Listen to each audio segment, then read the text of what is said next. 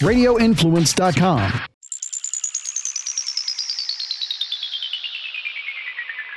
You are in the trenches with former Buccaneers offensive lineman Ian Beckles on Radio Influence. Hello, everybody. This is Ian Beckles, and welcome back to In the Trenches. Uh, didn't turn out exactly the way we liked. We would like it to turn out yesterday with the Buccaneers. Um, for you Buccaneer fans out there that watched that, that game, and I watched every snap of that game, uh, we lost to a better football team. We did not deserve to win that football game yesterday. Uh, they were still in it at the end if the Buccaneers would have figured out a way to win that game yesterday, and I didn't really feel like they did, um, I'd be my my narrative would be the same. Okay, you can figure out ways to win games, but you can't think that you're going to continue to win games putting out what the Buccaneers are doing right now. You're just not gonna. Okay, defensively, the Buccaneers are a good football team. They are. Uh, defensively, they still don't rush the passer well enough for me.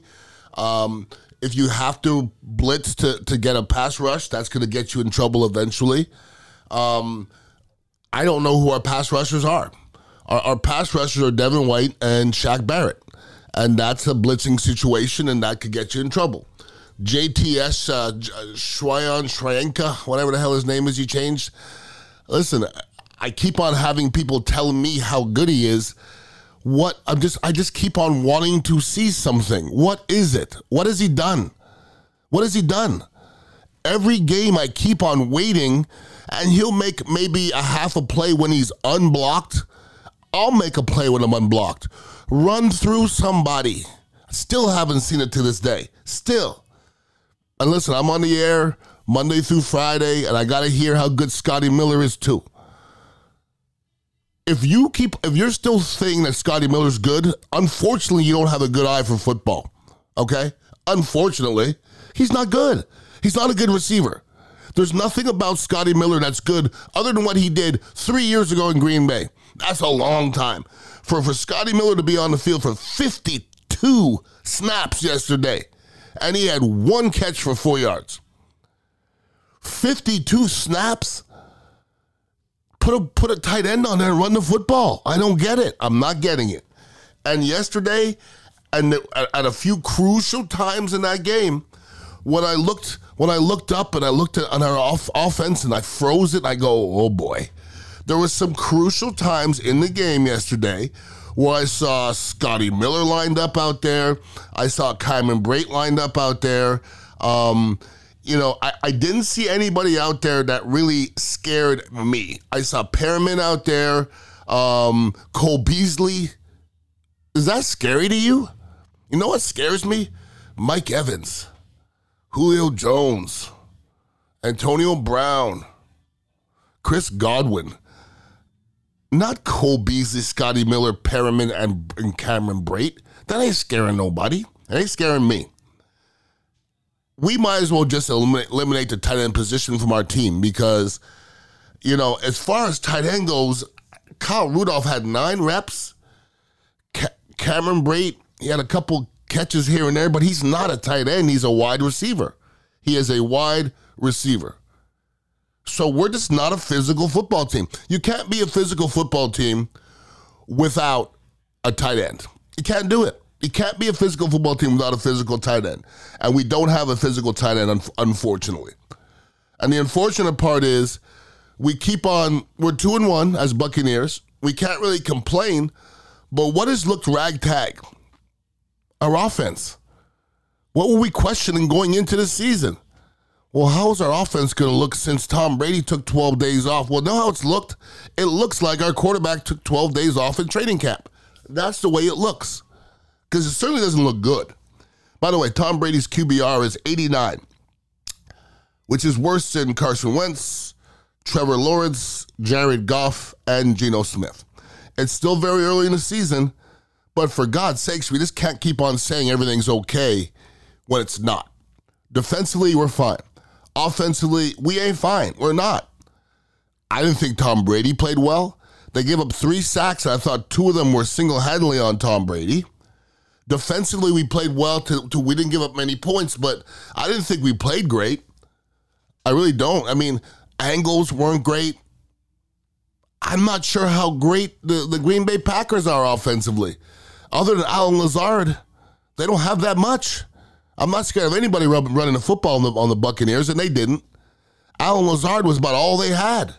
Other than that, that was it. But as a whole, like this Buccaneer team, I don't know if they can feel great about themselves right now, especially offensively. When you're three games into a season and you haven't scored a touchdown offensively yet in the first half, I would start to worry about that. It's time to start worrying. I saw some good things. I saw Logan Hall did some good things inside. Um, I just don't see us getting a whole lot of movement. Um, Antoine Winfield Jr. is one of the better tacklers in the league, but when you put him out there against Allen Lazard, it's a, it's a mismatch. That's just that's that's that's a match that's benefiting them. Now the Buccaneers have to play Kansas City, who just came off a rough loss to the Colts, who nobody saw that coming. Nobody, because the Colts have been pretty much poo pooing themselves. So we got a hungry Kansas City team coming up next. Hopefully the Buccaneers are hungry, but 673 yards passing in three games for Tom Brady. That sounded more like uh, a game and a half last year for Tom Brady. Three games, 679 yards passing. It's just not a lot right now. It's not a lot. And especially in a t- like right now, we're seeing quarterbacks passing for 400 in losses. We did that last year. It's just not happening this year. Defensively, I like it for the most part. I need Vita Vea to wake up. I need uh, JTS to wake up. We need a lot of people to wake up. Devin White, I, I, he does some things well. He does some other things poorly.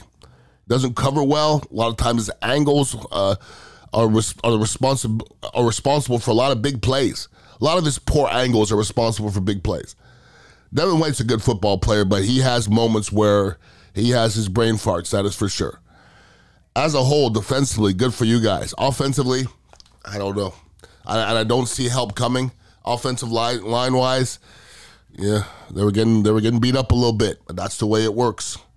And uh, I didn't see a team out there, you know, when, with Green Bay and the Buccaneers out there. I didn't see a team that impressed me.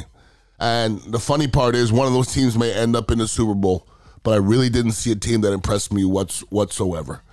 So the Buccaneers got to mess around and play Kansas City. I don't know if anybody's going to pick them going into that game. And if they come out of this thing two and two, uh, it's an uphill it's an uphill battle because the rest of this schedule ain't easy. Trust me. So they got to figure out a way to come out of it, and they come out of it three and one, and they beat Kansas City. They're feeling good about themselves, but they kind of come out of it two and two. They're looking around and looking around for somebody to make plays, and uh, we don't have that right now. Who's making plays? We need somebody out there making plays. If anybody ever has anything for me, it's Ian Beckles at radioinfluence.com. And make sure you're listening to my other podcasts as well. Everybody have a wonderful week.